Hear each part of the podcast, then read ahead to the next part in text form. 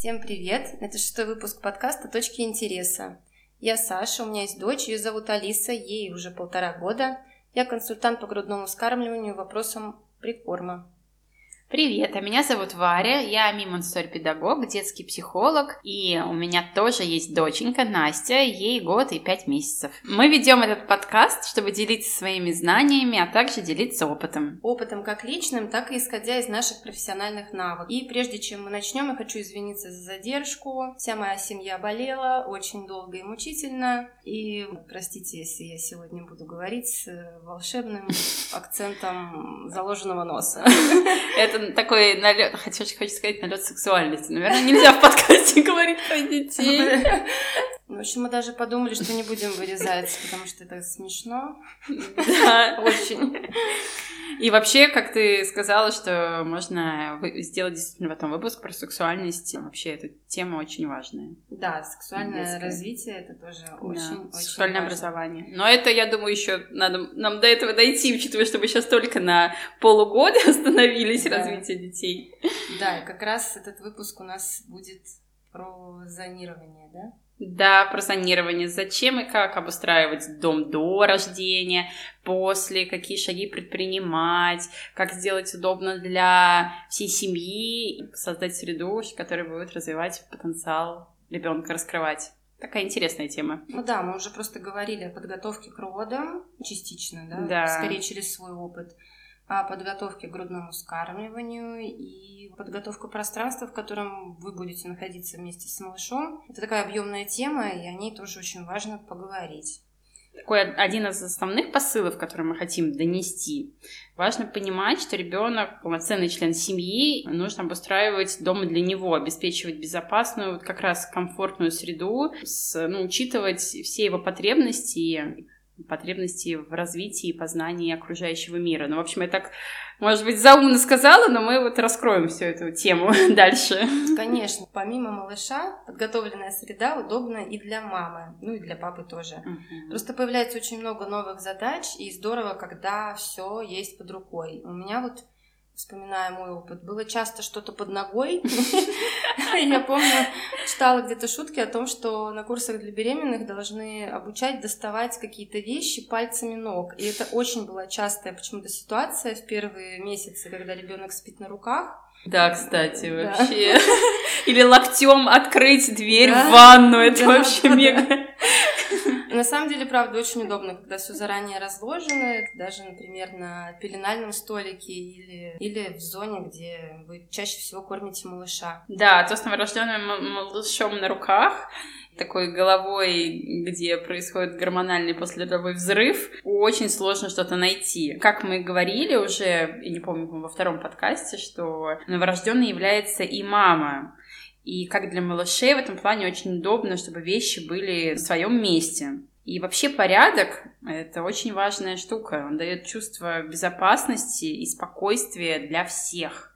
А это вообще залог успеха, воспитания и вообще жизни. Да, я думаю, что многим может быть не совсем понятно, о какой подготовке и организации мы говорим. В принципе, большинство родителей заранее покупают коляску, кроватку, правильные ватные палочки. Да, я их купила, кстати. Это было очень смешно. У меня было в список. Так, нужно обязательно так. У меня осталась неделя до планового кесарева. Что я не купила? Ватные палочки и сопли-отсос у меня было. Почему-то в списке. Очень важные вещи. Да, хочется сказать про слово это зонирование, которое может испугать, это такое, оно может немного академическое или техническое, но на самом деле так просто легче как-то представить и разделить пространство сначала у себя в голове, именно на зоны, а потом это уже все реализовать в пространстве. Но, конечно, это не значит, что нужно четко там прокладывать границу между каждой зоной, строить баррикады, да? Это совершенно не так.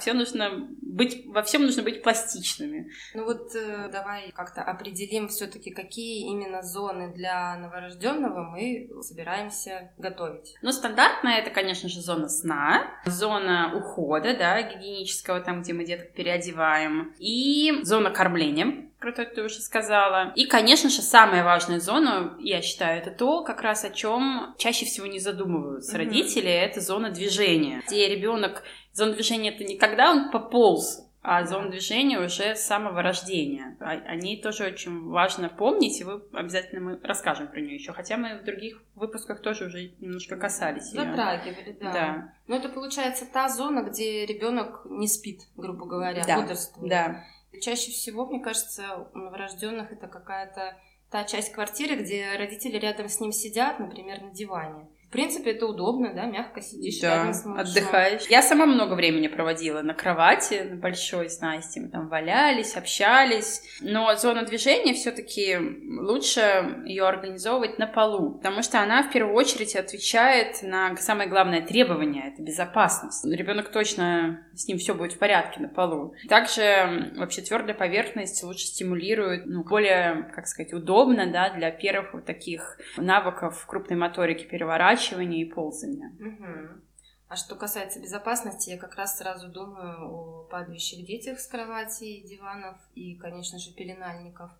И сама я помню вот эти свои какие-то отскоки в разные части квартиры, когда бежишь из гостиной там, на кухню или в уборную, или там одной рукой придерживаешь ребенка, куда ты там лезешь. Это не очень все правильно, и так делать не надо. Да. Особенно, когда ребенок уже переворачивается. Это вообще категорически, на самом деле. Да, куда-то и уходить не надо. Исходя из своего опыта, вот когда Алиса уже ползать полноценно как-то начала, вот тогда я уже озаботилась покупкой коврика. И, наверное, только тогда примерно хоть как-то обустроила эту зону движения. А в вашей квартире, Варя, мы как-то так обсуждали, мне кажется, в первый выпуск, наверное. Да, вроде в первый, но я все равно напомню, те, кто только к нам присоединился, что у меня стояли такие общие рекомендации, да, что должен быть такой матрасик или коврик, на которого вы сверху кладете пледик или пеленочку, ну, в общем, что-то, чтобы было мягко и уютно, комфортно, да, понятно, не на голый пол новорожденного малыша кладете. И здорово ставить зеркало. У меня было горизонтальное зеркало, я думаю, здесь, в этом выпуске в Телеграм мы тоже повторим фотографию, да, ссылку, да. Ну, во-первых, моего можно зеркало или какие еще варианты. Я купила киевское обычное зеркало и мастера попросила сделать ножки. Вы увидите, чтобы вам было визуализировать легче. У меня был специальный держатель для мобилей, такой тренажер тоже, я думаю, здесь мы обязательно повторим в этом Телеграме. Да, можно. Я, насколько помню, у тебя же ведь еще на кухне как раз была зона обустроенная на полу. Ну да, потому что я там много времени провожу. Я как-то вот на тот момент не использовала слинг. Я думаю, у всех возникает вопрос, куда деть ребенка на кухне. И так как я, опять же, мы обсудим не очень за все возможные шезлонги и прикрепления куда-то ребенка, я тоже обустроила там пледик у меня был. Я доставила вот эту книжку-раскладушку, про которую мы упоминали в выпуске про развитие до полугода. Про мобили, да. Про мобили и все остальное. Что у меня там еще было? Ну, и иногда этот тренажер очень удобно, его можно переносить по всему дому. Ставила тоже, она рассматривала мобили, лежала прекрасно. Или на меня вообще смотрела. Точно я могла даже отойти в туалет и пойти суп помешать, и она спокойно лежала себе. Слушай, возникает вопрос, сколько квадратных метров в вашей квартире? Очень много, 40. И сколько комнат? Одна. И мы там все прекрасно помещаемся. Это такой пример того, что не обязательно, у всех сразу такое представление, что нужна отдельная комната, большая кухня, но везде можно, даже и в одной комнате в студии можно все это организовать. Ребенок, он очень маленький, не занимает много места. Главное, чтобы это была, такая, как я сказала, уже гибкая среда, то есть мы не припиливаем все к стене, если у вас мало пространства, потому что за первые 1,5 года мы, по идее, должны поменять 3 раза среду, да, потому что ребенок, когда лежит, да, не двигается, потом он начинает активно двигаться, и немножко мы уже очищаем пространство и даем возможности на что-то опираться и тренировать вставание хождение у опоры. А потом, когда уже ребенок пошел, то там уже это зеркало точно не нужно, и уже ставим полку с материалами, и обезопасиваем всю квартиру, и это как бы... И вот тогда и прикручиваем все к стенам уже. Да, точно. Тогда точно прикручиваем к стенам, закрываем, но я на самом деле не прикручивала ничего.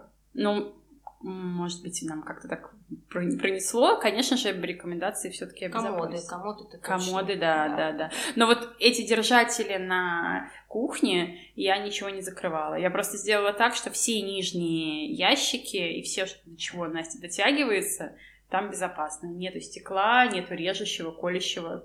Контейнеры, пакеты, вообще кайф. Да, вот следующий выпуск мы тоже эту тему будем затрагивать, обсудим немного прикорм и организацию пространства на кухне. На как кухне. Раз. Да. Наша главная просто цитадель, нет, это основа квартиры. Основа квартиры, да.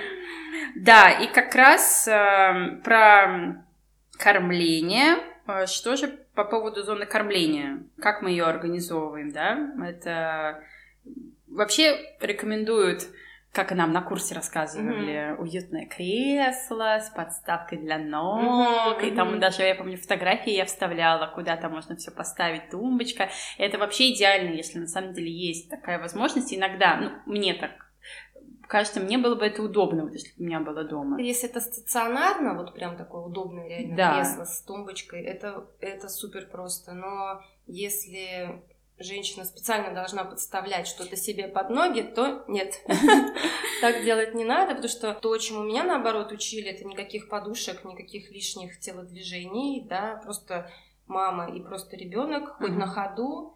Я даже помню, так один педагог говорил, как сумочку так под мышку себе берешь ребеночка просто и ходишь с ним. Вот, поэтому, да, какие-то девайсы при эффективном прикладывании, они вообще, в принципе, не нужны. Ну и в целом, да, представим себе ситуацию, голодный ребенок плачет, мама обустраивается, подкладывает себе, подставляет под ноги подставку, берет подушку, на подушку кладет пеленку, вот это вот сверху нагромождает ребенка, ребенок все это время орет, ну как-то... Ну да, но в этой ситуации, да, но все равно, мне кажется, если только начало кормления, может, кормление длится по 1,5-2 часа, и как-то, ну вот я устраивалась, хотя у меня не было отдельного кресла, но я обкладывалась подушками. И чтобы рядом у меня была вода, если мужа нет дома, я старалась, чтобы рядом была все время водичка. Вообще, особенно в спортивной бутылке, это просто тема. Да, потому что пить очень хочется, когда, особенно первое время, когда начинаешь кормить, такой сушняк, извините. Вот, но, в общем, зона кормления, она на усмотрение каждой женщины. Главное, чтобы было комфортно маме и ребенку. Это основное. Если вам комфортно только лежа кормить, кормите только лежа. Если кресло и позволяет пространство, то организуйте себе эту уютную зону с креслом. Ну, в целом, я думаю, что тоже в Телеграм мы загрузим разные фотографии. Да, варианты. Мам, в том числе и с подушками, ведь потому что нету таких универсальных, да, каких-то рекомендаций. Если у мамы, например, двойня, то без подушки вообще да, я вообще сложно. Не представляю. Героические женщины одновременно. Обойтись. Но в целом, опять-таки, повторюсь, что всегда неважно, ГВ, да, или ИВ. Да, грудное, да, или искусственное. Все равно кормить ребенка надо на руках. Берем ребеночка к себе, прижимаем и кормим. Но прошу прощения, вернемся все-таки к зонированию. Да, нас понесло немножко. Для чего все-таки мы это делаем? Для чего мы это делаем? Самое главное – это создать ориентиры для малыша. Младенцу очень важен порядок. Как бы взрослые не удивлялись этому, да, и вообще, что для детей, я не помню, мы уже не говорили про сензитивные периоды, да, наверное? Нет. Но, в общем, есть такой период особой чувствительности, чувствительность к порядку, и у детей до 2 лет он очень активен. Конечно, не укладывается в голове, когда ты представляешь ребенка, который выкидывает просто лего, раскидывает все вообще, там все мешки, пакеты. Но мы про это подробнее еще поговорим. На самом деле это есть все. Главное, правильно это все организовать, пространство, и помочь ребенку почувствовать этот порядок. Вообще, такой хороший пример нам на курсе приводили, мне очень нравится, что вот представьте, вы просыпаетесь утром, и все вещи из кухни лежат в туалете, все из туалета лежит на кухне, и каждый день в новых местах, и это же жуткий стресс, и тратишь вообще всю энергию, чтобы понять, целый день пытаешься понять, где что лежит, так же и у малыша. Да, мне тоже такой пример как раз приводили, это так ярко прямо понятно. Да, важно дать ребенку понимание как раз вот, что где лежит, в какой последовательности будет все происходить, потому что порядок важен не только физический, но и порядок действий, там, психологический комфорт, да, что ребенок знает, что зачем будет, даже, ну я не знаю, можно ли это относить к порядку, там, реакции взрослых, но это такая глубокая психологическая тема, что каждый раз одинаковые реакции. Нет, наверное, сюда это мы не будем. Но в том смысле, знаешь, когда про эту привязанность нестабильную, когда мама каждый раз по-другому реагирует, Ну, это да. Но это можно притянуть в принципе, к порядку. Я думаю, все знают, как важен режим для ребенка. Нужно устанавливать это с младенцем, чтобы он понимал там сон. Ну, не то, что режим обязательно по будильнику, да, но вот какая-то ритмы. Да. Ритмы. И вообще в будущем эта золотая последовательность будет во многих моментах таким залогом успеха для освоения навыков, таких как приучение к горшку, да, последовательность действий, то, что мы говорим ребенку, как мы реагируем. И самая острая тема – это установление границ. Там без последовательности вообще ничего не получится. Это самая для меня сложная тема. Я не могу просто, я не могу с Алисой устанавливать границы. Сашуля, это не только для тебя, это для всех самая сложная тема. У нас, когда проходят семинары, вебинары, мы, в принципе, выделяем час на вопросы, потому что теорию только рассказать легкую, типа, как надо делать. Да.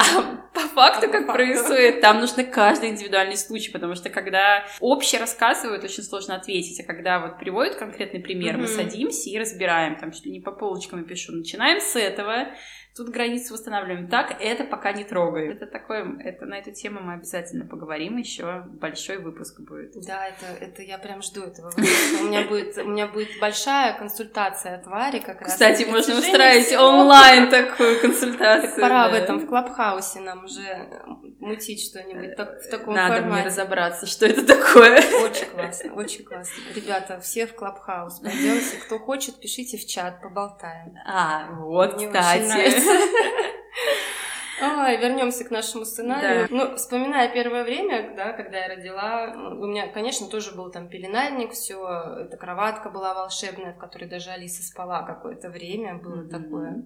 Но самое интересное, что когда она спала в той кроватке, я вообще не могла спать. Вот это вот природная какая-то все-таки история. Да, что-то происходит. Да. В общем, я за совместный сон, могу вот так сказать. Я тоже. Так вот, я просыпалась, или Алиса просыпалась, и я просыпалась, неважно в какой последовательности. Мне кажется, последние 1,5 года я просыпаюсь тогда, когда просыпается мой ребенок. Это неплохо. Логичная взаимосвязь.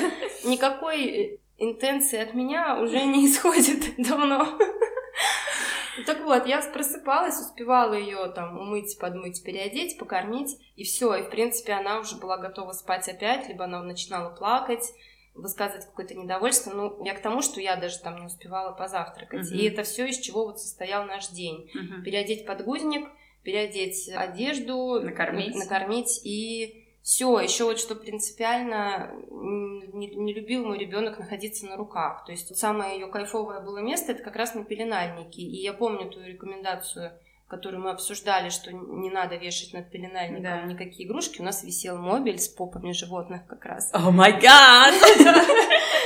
Тоже вот мы с тобой вспомнили про слинг. У нас был эрго-рюкзак, но Алиса всегда верещала каждый раз. Да, я помню. Обсуждали, как же, может быть, так посадить или так посадить. Да, никак вообще никак не посадить. Потому что у нее острое ощущение свободы, и очень нужна свобода движения. Просто такие дети есть, и это нормально, это очень здорово. Это не то, что вот это, как, знаете, говорят, гиперактивные в каком-то плохом смысле, а просто для них движение, это жизнь, и нужно просто подстраиваться под ребенка, определенными образами. Ну да, как быть тем мамам, которые подстраиваются под ребенка, который вообще не желает, например, наоборот, слезать с ее рук. Тут все точно так же следовать за ребенком, допустим, тогда или в слинге много времени проводить, или класть на животик, или вместе лежать в этой зоне и вместе смотреть на мобили. Я понимаю, что это невозможно целыми днями делать. Да, есть какая-то другая жизнь, но подстраиваются, значит, ребенку сейчас нужно много контакта с мамой. Это не значит, что вы сейчас избалуете. Невозможно избаловать ребенка руками.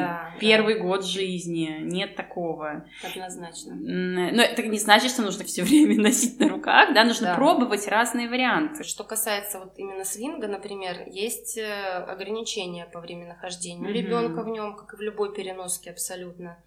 И, как говорит нам ВОЗ, у них какие-то конкретные свои исследования есть на эту тему, то не рекомендуется ограничивать движение бодрствующего ребенка более часа. И это касается вот как раз-таки любых устройств, шезлонгов и автолюлек в том числе. Но какая есть ремарка, что спящего ребенка мы не будем. Да, но спит он там в машине 2 часа, вы едете на дачу и спит, пожалуйста. Да, это хорошо. Хотя, если обратиться к истории, раньше, до 2 лет, детей просто в неподвижном состоянии привязывали к люлькам, проделывали какие-то дырки для отхождения жизнедеятельности разных субстанций. Ну, в общем, вот так вот дети проводили все свое свободное время. Ползать им, например, вообще не давали, потому что считалось, что таким образом человек похож на животное, и это как-то страшно. То есть ребенка сразу же начинали учить ходить. Но это, внимание, это не значит, что нужно так делать, да. Вы понимаете? Да. Я думаю, это все происходило, потому что все выходили сразу на работу, или там... Не то, что вы, извините, выходили на работу, выходили в поле. Ну, просто нужно было продолжать заниматься хозяйством, там было много детей, там было не до вот этого, как называется, медового месяца, да, медовый период, когда ты лежишь с ребенком, смотришь на мобили. Конечно, у нас сейчас такой период децентризма, да, пошел. Да, и да. Это классно, нам это нравится. Да, поэтому раньше... появились наши профессии. Раньше такого совершенно не было. Цивилизация, слава богу, идет вперед. И это нормально, что первые несколько месяцев ребенок постоянно, почти постоянно у мамы на руках. И никто тебе ничего не скажет, ну, кроме каких-нибудь вредных советов вокруг. Да, и вообще первые 3 месяца считаются периодом донашивания. Человеческий малыш рождается очень незрелым. Это природой так устроено, да. Что у нас достаточно узкий таз, у ребенка недозревший мозг маленький, который через этот таз пролезает наружу в идеале. И долгое время малыш нуждается в помощи и уходе со стороны взрослого. Но и взрослые, особенно мама, после родов нуждается в восстановлении ориентиров. И я, когда вспоминаю себя, у меня было какое-то такое естественная потребность, я даже скажу, адаптироваться дома, настроиться на новый лад и продумать все, как у нас будет все дома теперь с малышом впятером, с 2 котами. И я пересматривала это видео первых дней дома и постоянно перемещалась куда-то у нас по квартире люлька для сна и кокон для новорожденного. Как я уже говорила, у меня очень много было вопросов про сон. Видимо, вот эту зону для сна я никак не могла организовать, потому что где-то прочитала, что если ребенок засыпает в разных обстоятельствах, то это вот очень полезно, потому что не создается никакая ассоциация на сон плохая. Это вот как раз эти наши любимые блоги про сон, да? Да. Нет, есть хорошие, есть хорошие. Но да. Я читала не очень хорошие, явно. Ну, как раз-таки вот ощущение порядка дает вот эти ориентиры и ассоциации, это хорошо, да? Что мама несет меня в спальню, да? Вот. Потом же как проблемы со сном решаются? Говорят, вводите ритуалы. Да. А потому что до этого не надо было вводить ритуалы. Да. Нет, это тоже, хочу сказать, неплохо, когда ребенок может заснуть и в машине, и на прогулке, и там на лекции где-нибудь. Да, это скорее... Особенности его нервной системы. Да, это здорово, но дома все-таки как-то лучше придерживаться какого-то порядка, да, и закрывать шторы, нести в определенное место, там, какую-то песенку петь или давать грудь. И у ребенка будет понимание: о, сейчас мы будем спать. Вот я с Настей с самого рождения мы всегда сначала закрываем шторы. Это как такое вот. Ну, как ритуал. Как ритуал, да, понимание, что вот сейчас будет отдых и сон. По рекомендации Монтессори метода, первое время малыша можно класть спать в такую плетеную люльку. Сейчас их не очень много продается в интернете. Вот я когда смотрела, я покупала в Мадаке, уже можем скинуть. Она доступная, недорогая, с такой подставкой. Но вот у меня была подставка не качающаяся. Есть качающиеся подставки, но я не хотела... Как-то у меня ощущение, не хотела приучать к укачиванию, да, и мне кажется, это до сих пор правильно. Я, честно, не изучала еще этот вопрос подробно, но, в общем, Настя и так засыпала хорошо. Вообще, эта плетеная люлька, она создает такое ощущение уюта, тесноты, она не занимает много места, как вот эти гигантские кровати с рейками, такая эко-боха стайл. И вообще у этой люльки есть еще ручки, и, в принципе, да, по необходимости можно там, ребенок заснул, можно куда-то там перенести, если уж очень надо, вот. Но долго там она, конечно, не спала, хочу сказать, потому что я за совместный сон. Но днем я ее туда укладывала спать днем, да, мне было спокойнее, вдруг она куда-то поползет на большой кровати.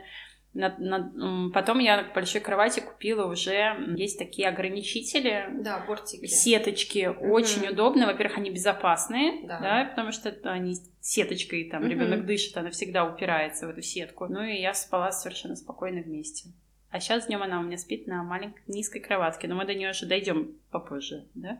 Да. Ну, как раз это про организованное место на полу, которое у нас не укладывается ни у кого в голове. Но плетеную люльку-то тоже рекомендуют ставить на пол. На пол низкую кроватку, потому что, чтобы ребенок, ну, для него уже было понимание, что вот это зона сна. То есть сначала ставите люльку, а потом уже без люльки. Хотя я знаю, что многие мамы, вот, ну, я знаю многих, на самом деле, Монтессори мам, которые с самого рождения кладут на низкую кроватку малыша.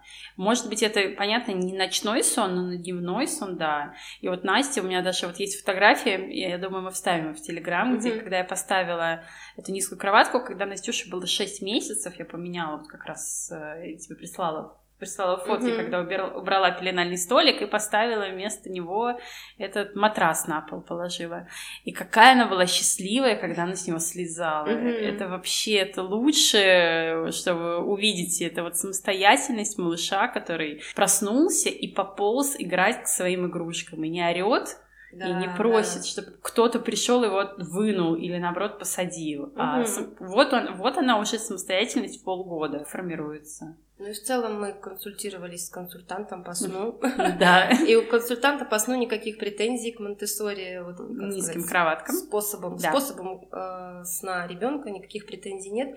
Единственное, на что мне обратили внимание, это то, что бывают люльки плетеные с козырьком, таким, как у коляски. Да. Вот он не рекомендован, потому что ограничивает воздух. А так, в целом, это абсолютно безопасное, удобное пространство для сна. Ну и в целом как-то, наверное, просто очень многим родителям непривычно укладывать спать ребенка близко к полу, да, ведь у нас в крови страх этих всех сквозняков, о боже.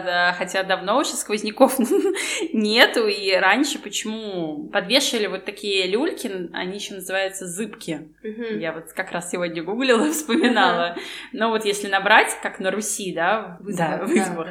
Почему их вешали, да, потому что крысы были, был грязный пол, и это было все не очень небезопасно, и поэтому вешали, качали, и малыш засыпал в этой люльке.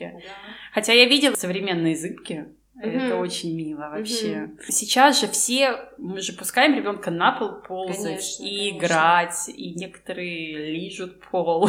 Так почему же нельзя рядом с полом спать? Ну да, не укладывается в голове. Если обратиться к азиатам, так они вообще все на полу спят. Да, японцы, к примеру, да, и взрослые все. Как на татами? Татами, да. Не будем врать, это мы импровизируем уже. Да. Ну и в целом раньше не было каких-то особых мест для сна у детей, потому что все в этих самых избах, да, если брать конкретно нашу историю, спали все около печи, просто на лежанках, вместе с родителями. Да. Низкая кровать мне все-таки очень нравится. Я думаю, что когда мы немножко сепарируемся с Алисой и сможем спать отдельно, то я сразу же обустрою какую-то зону для сна ей, но если даже смотреть на то, как она реагирует на вашу кроватку, когда мы приезжаем к вам в гости, ну это же просто умилительно, она сразу туда... Она ложится, так мило. Залезает, заваливается на подушку, это просто... Мы все там любим лежать, на самом деле, на этой кровати, всей семьей, читать книжки, там муж мой лежит, я лежу. Мы достаточно большой матрас купили на вырост. И еще хочется сказать, что большой плюс такой кровати в том, что дети начинают чувствовать границы раньше. И детки, которые с самого начала спят на низкой кровати, они не падают с кровати. Потом, когда вы там в 3 года уже можете поставить побольше, повыше кровать. И так как они чувствуют уже это, да, у них не было специального ограждения каждый раз. То есть они сами вот пару раз скатились, потом тело запомнило это. В общем, это очень классно. Да. Сначала по часовой стрелке дети крутятся, но ничего страшного, иногда просыпаются ноги там на коврике, голова, но это не страшно совершенно. Хочется вернуться к зоне, где ребенок проводит бодрствование. В Монтессори методе оно называется зоной движения, но у нас получается, что это какая-то зона антидвижения, если родители для бодрствования используют манеж. Ну, конечно, мы уже высказывали свое не самое положительное отношение к этому. Ну, а что делать? Это наши отношения, да. Но это, на самом деле, не только наши отношения, да, множество исследований подтверждено, как это мешает и ограничивает развитию моторных навыков. И ребенок не видит полностью пространства, и как часто происходит в манеж, накидываются игрушки, именно слово «накидывается» я здесь использую, потому что тут я много раз видела, как туда кидают все эти игрушки, как-то зверькую. Вот у меня ассоциация, может быть, не очень, извините. И помимо того, что ограничивает движение обзора, там ребенку скучно. Чаще всего какая игра? Выкидывание этих игрушек обратно. Да, то есть это такая, ну, извините, мини-клетка. Поэтому, конечно, это не очень хорошо. Но если мы обсуждаем квартиру, то понятно, что без манежа можно обойтись, да, хотя некоторые не представляют, как это можно сделать. Но если мы рассмотрим семью, которая живет, например, за городом, или, допустим, там реально холодный пол, или есть, не знаю, какие-нибудь овчарки, которые бегают по улице и забегают своими грязными лапами в дом. Как здесь быть? Ну, что касается животных, я думаю, тут нужно подумать о приоритетах, когда рождается ребенок. Если вот нам нет возможности никак организовать пространство на первом этаже, собаку брать, найти возможность пространства, куда нет доступа собакам, где можно организовать зону, к примеру, на втором этаже. Там вот у ребенка будет зона бодрствования, а внизу как раз вот нужно придумывать, может быть, какие-то девайсы на какое-то время. По поводу холодного пола, вот как ты помнишь, мы в мае, когда Настюше было, сколько ей было, 7 месяцев, поехали на дачу жить с этой всей пандемией, и там совсем не жарко было, и на веранде, и на летней кухне, и я купила несколько теплых электрических одеял, постелила их, так уютно поставила вокруг разные полочки мебели, и прекрасно Настя там тусовалась на полу. Это просто лучшее место на земле. Я уже жду лета, когда мы опять соберемся на этом импровизированном нашем Монтессори лагере. Да, приезжайте, надо, может быть, организовать там, за деньги будут приезжать. Давайте. Ладно, не за деньги, но так показать. За донейшн, может быть, хотя бы. На самом деле, в каждой комнате просто буквально на даче ты организовала такое классное пространство, и это было так все продумано, с такой заботой, ну, просто респект. Спасибо. Ты, как всегда, меня нахваливаешь. Да, а ты же. Ну, я старалась. Но я это делала, исходя из, опять же, потребностей Насти и удобства своего, потому что нужно готовить, нужно много чего делать, и я понимала, что мне нужны свободные руки. И все время на руках уже в тот момент было тяжело носить. Одно дело новорожденного ребенка слинги носить, другое дело уже 7-месячного такого пупса-кабанчика. У меня как бы здоровье не очень позволяет таскать, поэтому самый лучший вариант это вот как раз на полу. Так я в целом вспоминаю, что мы могли, правда, готовить, мы могли сидеть пить чай, а девочки были заняты постоянно. То есть не было такого, что они куда-то расползались, поднывали или еще что-то. Им было все время интересно. Да. Это могут сделать все. Если у вас какие-то сложности с организацией, особая квартира, помещение, пространство, можно позвать специалистов, такого как меня, к примеру. Нет, таких много, они монтессори-педагоги, по крайней мере, которых я знаю хорошо. Мы делаем домашние выездные консультации, и вот я не так давно делала для одной семьи, и после общения на протяжении 2 часов я еще потом высылаю большущий список того, что можно купить, разные варианты, где что обустроить, потому что, понятно, не всегда видно человеку, который в этом не очень разбирается, только прочитал, что это такое, да, как можно организовать среду, а потом какие-то такие лампочки начинают загораться с помощью уже специалиста. Да и в целом очень часто время бодрствования дети проводят в кроватках. Это прям какая-то частая история. Но в глазах родителя это очень безопасное место, а пол кажется там каким-то слишком твердым, да, там опять холодным, грязным, еще что-нибудь. А вот когда ребенок уже начинает учиться вставать, у родителей начинается какая-то паника от падений, и взрослые покупают шлемы, и ребенок не умеет падать, и искажается представление о своем теле. Падать – это очень важный навык, который можно и нужно тренировать.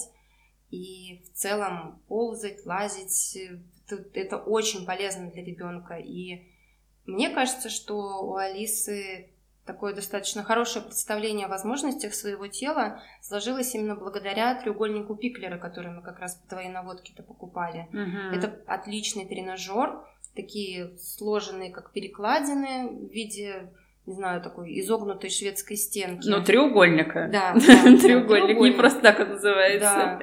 Но когда ребенок начинает ползать, можно его покупать и ставить, и это отличная штука. Да, и как раз вот понятно, что сразу он не будет забираться наверх, но вот тренировка вставания – это супер. Мы в Телеграм тоже обязательно выставим фотографию. И особенно ценно, что через наблюдение вы поняли, что Алисе для удовлетворения ее потребности двигаться нужно что-то большее, чем просто свобода, да? То есть вы организовали подходящее для нее пространство, вот эти все девайсы с треугольниками, это очень-очень круто. Хочется сказать, чтобы ребенка воспитывать, надо его знать. И чтобы его знать, надо за ним наблюдать. А чтобы наблюдать, нужна свобода, да, потому что как вы будете наблюдать, есть же разные виды наблюдения, есть включенное, есть не включенное наблюдение. Когда наблюдение не включенное, вы намного больше видите, вот, к примеру, на занятиях, которые мы уже упоминали, нидом, младенческие, да, куда мамы с малышами приходят, и это большая, ну, одна из основных целей, это чтобы мамы посмотрели со стороны на своих малышей. Там идеально прекрасное пространство для малыша создано, но дома не всегда есть возможность увидеть, что может малыш, или какая у него потребность, зачем он, куда он тянется. И это происходит благодаря тому, что мама не включена и смотрит со стороны. Да. И если дома вы можете организовать безопасное пространство, то вы много чего увидите. Так расскажи как раз, как вот это пространство лучше всего организовать. Ну, уже много раз мы по чуть-чуть, да, говорили, я думаю, какое-то представление уже создалось, но такие еще рекомендации дам, что хорошо бы зону организовывать ближе к естественному свету, к окну. Уже говорила, что мы стелим небольшой мат, много раз, но я все равно повторюсь, потому что у некоторых может как-то улетучиваться эта информация. Помещаем это горизонтальное зеркало. И для чего вообще это зеркало? Еще раз повторюсь. Ребенок с помощью него в первую очередь видит движение своего тела. Все же замечают, что когда ребенка подносишь к зеркалу, какое-то у него такое удивление, умиление, реакция яркая. Но это же происходит только по вашей интенции, да, если вы подносите к зеркалу. А представьте, у ребенка есть возможность нон-стопом наблюдать за своими движениями, не только за лицом, а он там поднял ножку, увидел, ого, это я поднял ножку, или там я чуть-чуть прополз, это я прополз. Это потрясающий опыт, звучит так, но это на самом деле так, для нас это что-то простое, для них это целый мир. Да. Еще большой плюс этого зеркала – это отличный обзор. Ребенок видит всю комнату, все, что происходит. И вообще вот я помню и заметила, что... Я вспомнила, что я заметила, сформулировала, что когда Настя смотрела на мобили, я ее вешала, ей очень нравилось смотреть на них через отражение. То есть они висели у нее над головой, но ей, видимо, удобнее было на бочок положить голову, и она смотрела в зеркало, но на них. То есть вот и разные вариации изучения одного и того же предмета.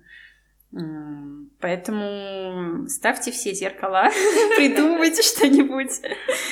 Также можно поставить низкую полочку, куда, ну, в первое время это только 2 яруса, ну и потом тоже, в принципе. Можно и киевские разные, вот как у тебя сделаны эти квадраты. Я просто деревянную такую полку нашла с 2 ярусами. И на нижнюю полочку ставим игрушки, до которых ребенок может сам доползти. Это мотивация ползания, а если он еще не ползает, то у вас всегда под рукой будет ему что предложить. Да, полка – это вообще отличная альтернатива разным контейнерам для игрушек. И я помню, что постоянно удивлялась, как некоторые мамы рассказывают о бесконечном бардаке, о бесконечной уборке, о каком-то ровном слое игрушек на полу. Да, ровный слой – это как раз хорошее обозначение. Да. Про игрушки, которые навалены в контейнерах. И Которые каждый вечер туда-обратно убираются. Да, скидываются, закидываются. Но ведь если игрушки стоят на своем месте на полке и в небольшом при этом количестве, то, во-первых, они всегда будут в доступе у ребенка, не нужна никакая помощь взрослого, например, чтобы достать какой-то контейнер или коробку. А во-вторых, не нужно будет убирать много игрушек каждый день. Ну вот как раз рекомендация, сколько в доступе должно быть игрушек, это не более 6-7 игрушек. Это...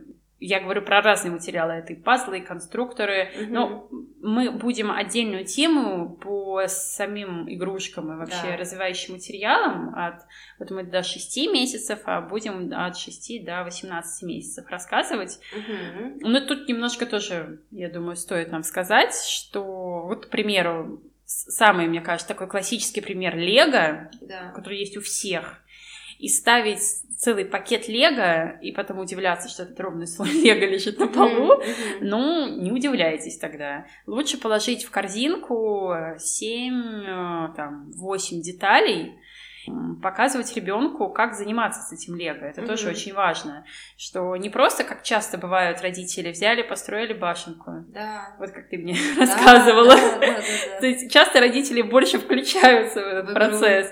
И ой, смотри, какая башенка. А ребенок вообще не понял, как эта башенка получилась. Поэтому стоит медленно показывать перед глазами ребенка. Смотри, я вставляю, чтобы ребенок прям видел, что куда вставляется. И если вы несколько раз это покажете, то больше вероятности, что у ребенка получится. Но при этом важно, извините, я заговорилась, важно сказать, что не нужно исправлять ребенка. Не нужно говорить, ты вот неправильно играешь, или вот так вот у тебя, поэтому у тебя и не получается. Понятно, что мы это из благих намерений, какая-то у нас своя схема игры, к примеру, но есть правило 3. Опять же, забегая в другую тему, но очень хочется сказать, что мы останавливаем ребенка только если это деструктив, да, он ломает игрушки. Если он нарушает границы другого человека, этой игрушкой бьет, к примеру, по кому-то. Или может нанести вред своему здоровью, да, там пытается что-то там себе молотком что-то сделать. Если ничего этого не происходит, ребенок просто пробует разные варианты, и лего раскладывает в разные пакетики, пожалуйста, вообще прекрасно придумал свою игру. Я на этом закончу про игрушки, потому что я могу бесконечно про это говорить. У нас будет отдельный выпуск про занятия. Да, будет, Варя уже сказала, так что мы сейчас от этой темы немного отойдем, вернемся к организации пространства, а в частности, например, обсудим разные антидевайсы, которые очень сильно ограничивают двигательную активность. Да, вот такие антидевайсы, которые даже в некоторых странах запрещены, это... Ходунки, да, они запрещены в Канаде. А в советское время они, по-моему, чтобы не соврать, но не то, что они были запрещены, но их не рекомендовали и вообще переставали производить в какой-то момент. Ходунки, поясню, это то, куда ребенка вставляют для хождения, то есть и вокруг него такой круг пищащих, мигающих, всяких развлекательных штук, и оттуда ребенок сам выбраться не может, потому что есть тоже называется ходунки, когда ребенок вот стоит, и он может как тележку двигать, вот которую я, Настюша, покупала, ты мне тогда вот... Как катит ее. Катит, да, как каталка такая, в IKEA есть, это простой вариант. Тележка. Да, но про икеевскую тележку очень важно понимать, что она очень легкая и опрокидывается, и туда нужно класть что-то очень тяжелое. Но даже если ты кладешь что-то тяжелое, многие говорят, что да, ты мне, по-моему, говорила, она очень разгоняется. Она разгоняется, еще тоже очень сложно с ними. Это тележка, которая продумана для ребенка, который уже умеет ходить. Да, а ее используют. Чтобы ребенок сам с ней ходил. То есть тут тоже такие тонкости с использованием всех этих ходунков разнообразных. Но вернемся к ходункам, которые вообще запрещены. Почему они такие плохие? Ужас, да, как мы все ругаем. Но мы не ругаем, мы просто адекватную информацию проверяем. Конечно. Это неправильная информация ребенку поступает о способностях его тела. Во-первых, там не в том положении он находится, не в горизонтальном, он в наклоне. И да, ребенок очень радуется, он несется по квартире, все радуются, хлопают, улыбаются, но это искаженная информация. И еще минус в том, что когда ребенок начинает ходить, его организм сам регулирует, когда уже нужно отдохнуть ногам и позвоночнику. И он там падает на попу или садится, а тут он этого сделать не может. И да, ему это все весело, но это неправильная нагрузка на позвоночник, и могут быть большие проблемы. Ну так и в целом все вот это то, к чему ребенка привязывают, типа прыгунков или качели, или вожжи, что вообще... Самое страшное. Нет, это просто выглядит действительно страшно. Если кто не видел, это как поводки для детей. И какие-то разные есть рекомендации по их использованию. Якобы их удобно использовать, чтобы ребенок не падал, что тоже получается неправильно, да, ребенок должен учиться падать на руки, его не надо придерживать в этот и момент. На попу, а попа у них не просто так такая мягкая, они должны учиться, хотя вначале кажется, что надо им помочь. Вот я помню, Настя, я думаю, у всех такое, она очень переживала, когда она вставала, а потом ей было очень страшно сесть. А им надо учиться садиться. Ну, я просто была рядом и говорила, у тебя получится, все в порядке, садись на попу, я рядом, то есть надо дать ребенку прожить этот опыт. Понятно, не оставляем, чтобы он там падал везде с лестницы, да, но дать возможность ребенку это попробовать и поверить в свои силы, что получится, что ты как взрослый рядом поддерживаешь словами, а ребенок сам все делает. То же самое касается ходьбы и прочих навыков. В любом случае гораздо лучше будет, если ребенок все это освоит. Когда ему надо. Да, когда ему надо сам, без каких-либо вмешательств и девайсов. И здесь как раз очень хорошо работает маркетинг и реклама. Нас просто убеждают в том, что мы не сможем существовать без этого. Собрать эти качели особенно, которые имитируют покачивание на маминых руках. Простите, пожалуйста. Зачем?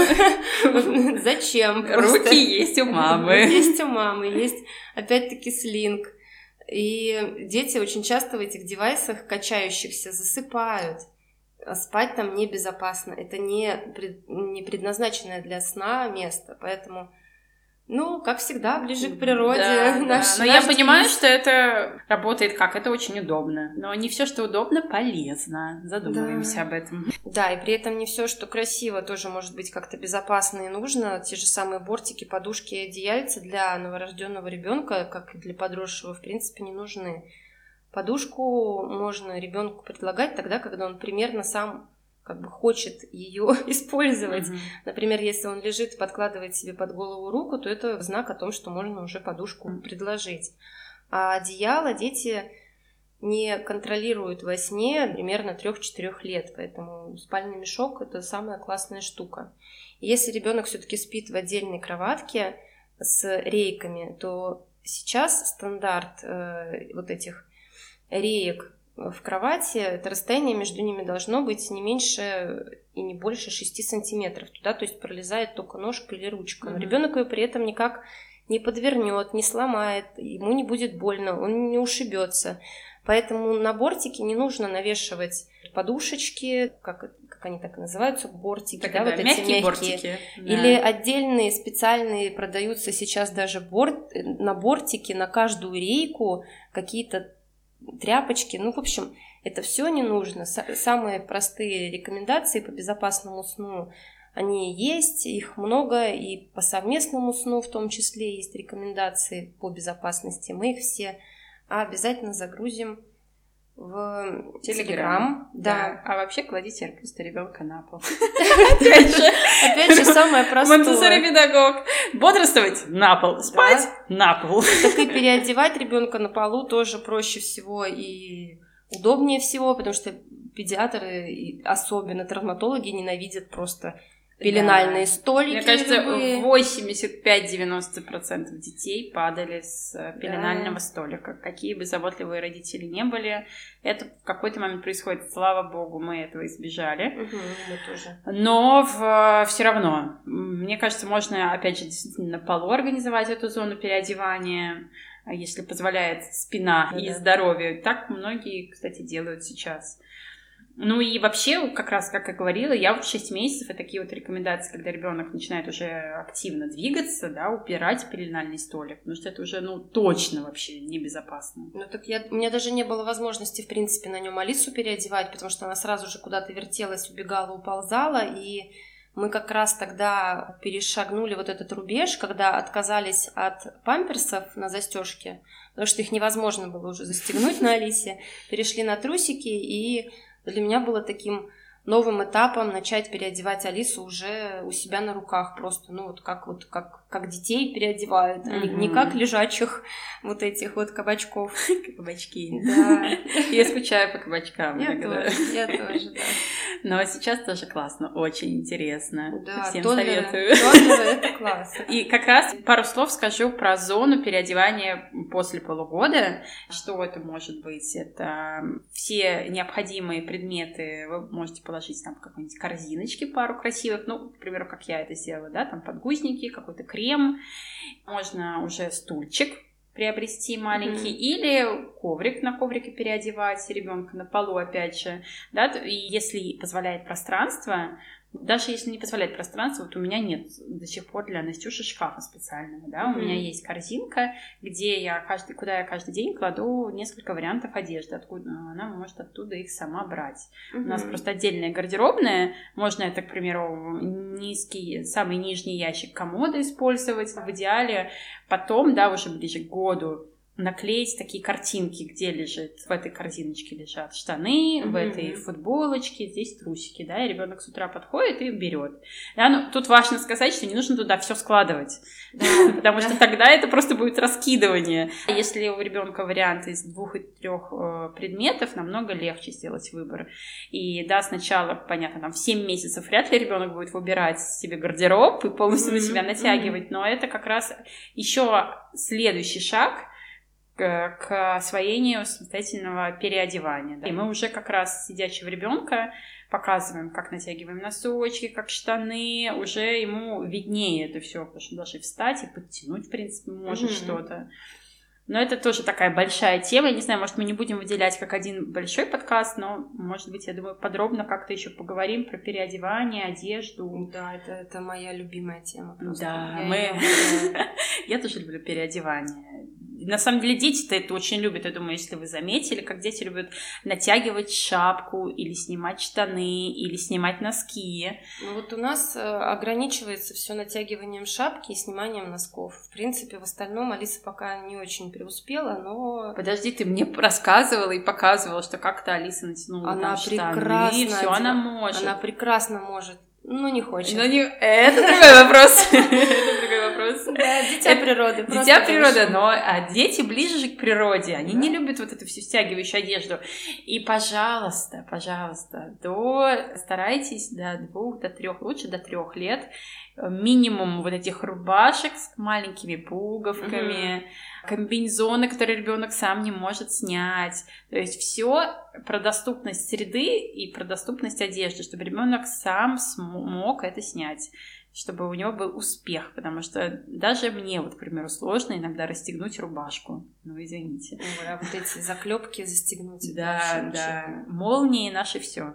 Вот когда, особенно вечером, ты ребенка искупал, и тебе его надо укладывать спать, а ты пытаешься натянуть на него, там, на ноги, на руки вот этот вот комбинезон, пижаму, да, застегнуть вот эти все пуговицы или заклепки, боже мой, это просто какое-то мучение. Да. Широкие штаны, широкая футболка, кофта, вот у нас кофта для сна у нее на 2 размера больше, зато она сама ее одевает прекрасно.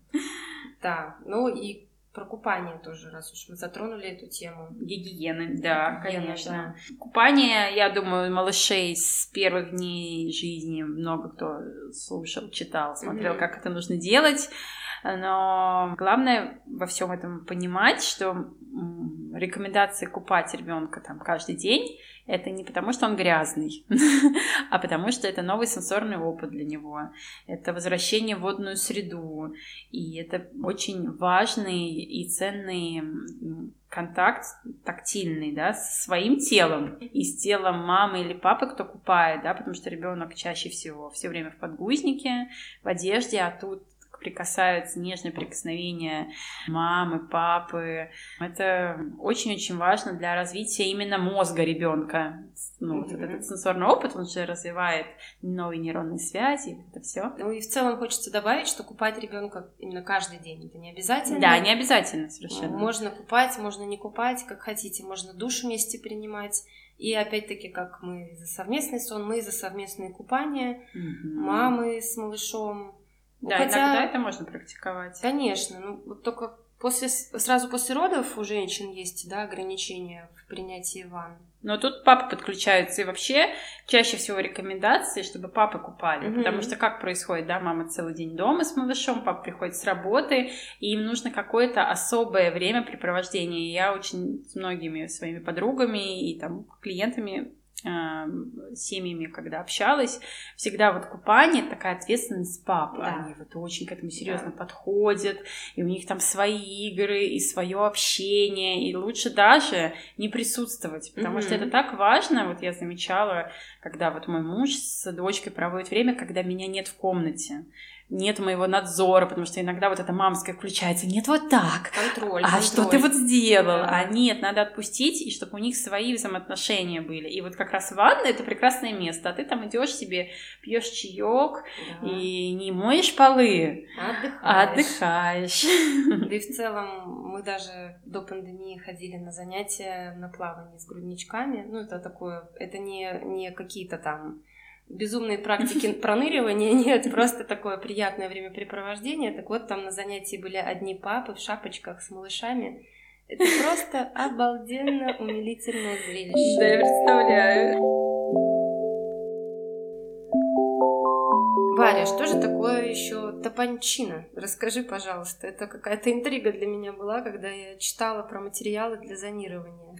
Ой, это прекрасный матрасик. Такой он мягкий, нежный, он впитывает запахи мамы и молока, и малыш в нем лежит, отдыхает, можно его кормить, перекладывать, спать, держать на руках к другим родственникам, чтобы не было постоянного контакта, ну, например, приехали там родственники, бабушки, дедушки, хотят подержать малыша. И все-таки каждое прикосновение к нежному телу, да, это он очень ощущается.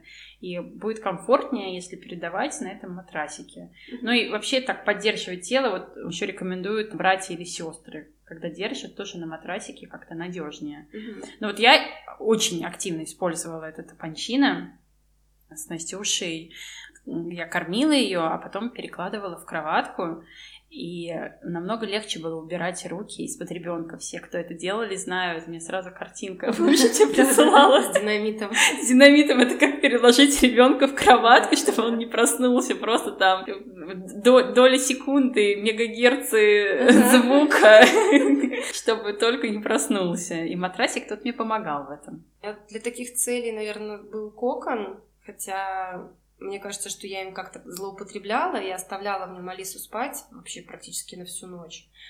А потом я очень сильно нервничала, как я буду отучать ее спать в этом коконе. В общем, я, как всегда, вот в эти какие-то ловушки попадала, пеленала ее, потом нервничала, как от пеленания. Я это каждый раз вспоминаю.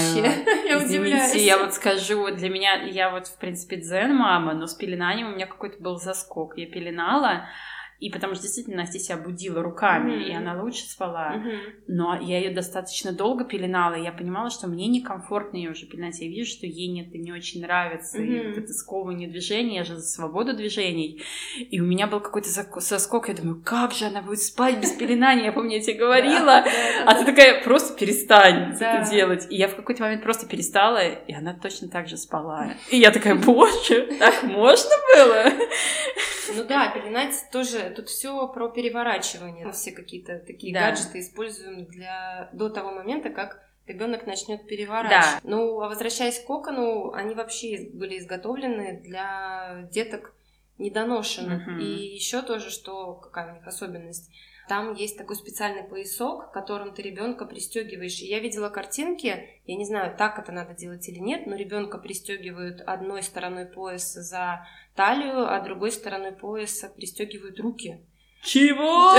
Даже вот такое я видела. Ой, не, ну это перебор, да, я не могу. У меня аж мурашки по телу, когда настолько ограничивают движение. Вот эти все по которой, продолжая разговор гаджетов, да, это шезлонги, качели, да, то, что похоже на кокон, куда новорожденных кладут. Здесь очень важно, опять же, соблюдать те же самые временные ограничения, как и если уж вы используете прыгунки, но я не знаю, я бы вообще, в принципе, их не использовала. А да. Но вот шезлонг я использовала, но недолгое время, потому что это, опять же, сковывает движение ребенка. Да, у меня есть мнение такое у одной моей коллеги, мы обсуждали там в чате консультантов. Она это называет все, вот, что мы обсудили, да, шезлонги или все, что куда, в общем, даже коляски, куда ребенка пристегивают, где он не может двигаться, это такое сравнение с контейнером, как контейнер для ребенка.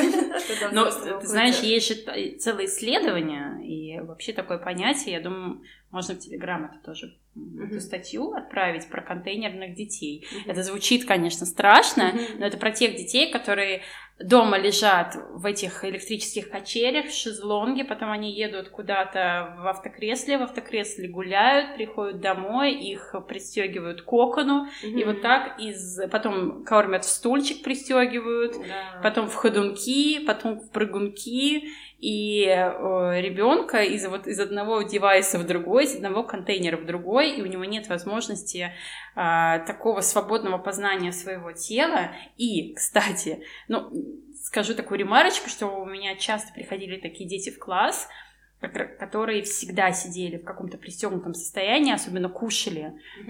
У них не было опыта сидения на низких стульчиках, которые уже в год, да, когда ребенок начинает ходить, можно покупать ребенку стульчик, он прекрасно с удовольствием будет садиться на этот стульчик. Это такая радость у ребенка, что не нужно куда-то проситься, чтобы его посадили. В общем, возвращаясь к детям, которые ко мне приходили, они падали с этих стульев, вот с маленького. Они просто не понимали, потому что их тело не держало ничего, и они не знали, как удерживать свое тело. Вот он садился на этот стульчик за завтраком и просто заваливался. И мы сначала не понимали, а потом, когда один ребенок...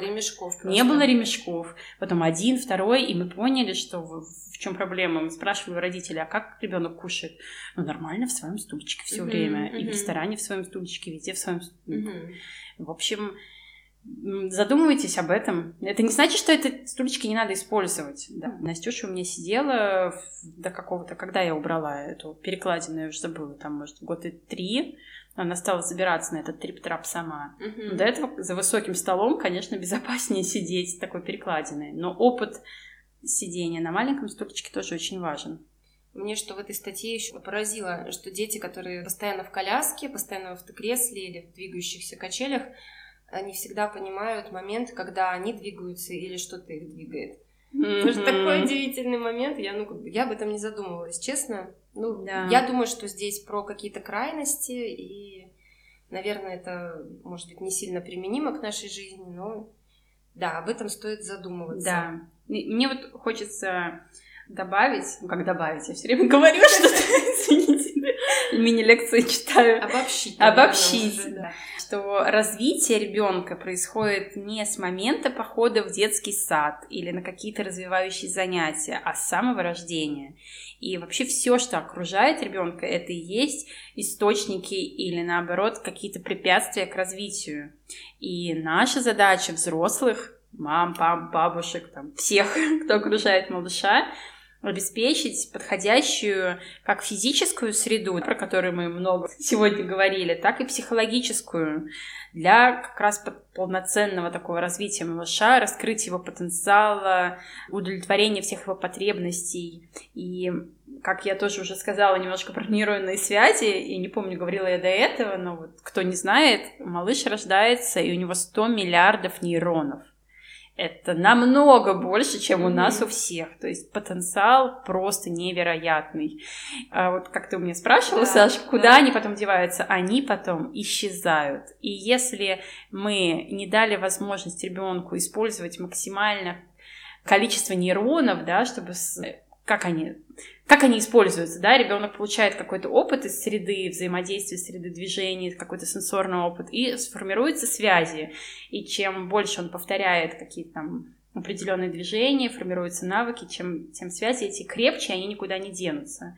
Если же ребенок лежит постоянно в кроватке или в манеже, у него очень ограничены все движения, то создается очень мало, и они не очень крепкие, эти нейронные связи. Честно, сейчас не буду врать, не помню, по-моему, в 6 или в 7 лет первая чистка происходит мозга, и просто половина нейронов вычищаются, и уже потенциал намного меньше. Поэтому стоит об этом помнить, да, это такая, может быть, очень сложная сейчас была такая схема, но, надеюсь, кто-то понял. Суть в том, что с самого рождения очень важно заниматься развитием малыша. Не в том смысле переборщить, ходить на кучу занятий, да, а просто продумывать, что вы предлагаете ребенку, и чтобы ему было безопасно, спокойно, комфортно, и он получал много опыта. И о себе, конечно, тоже не стоит забывать, ведь... Что немаловажно, и для родителей подготовленная среда во всех смыслах очень облегчает жизнь, потому что у ребенка появляется огромное пространство для проявления самостоятельности, и, соответственно, у взрослого освобождается время, руки.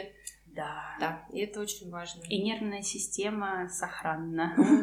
Да, мы работаем над этим. И помимо организации среды, ощущения порядка, предсказуемое поведение взрослого, это все влияет на самочувствие малыша. Все предсказуемо и понятно, ребенок спокоен, как и мама. Да? Когда мне все понятно, да, я спокойнее, чем каждый раз какая-то новая ситуация. И постоянство ориентиров, опять же, дает спокойствие, и ребенок тратит все свои силы на изучение мира, а не поиск всех этих ориентиров. И вам, дорогие наши слушатели, друзья, и все, кто с нами дожил до конца этого выпуска, не нужно тратить силы на поиск разной информации. Достаточно просто слушать наш подкаст. Мы считаем, что делимся крайне полезной информацией. Да, задавать вопросы, если вам что-то непонятно. Мы будем раскрывать и другие темы, которые вас интересуют. Поэтому переходите в наш телеграм-канал, мы вас там ждем. Пишите нам комментарии, письма. Ставьте звездочки, пожалуйста, ведь чем больше звездочек, тем больше людей знают о нашем подкасте и слушают нас. Да. Всем пока. Пока-пока. Спасибо большое. Всем пока.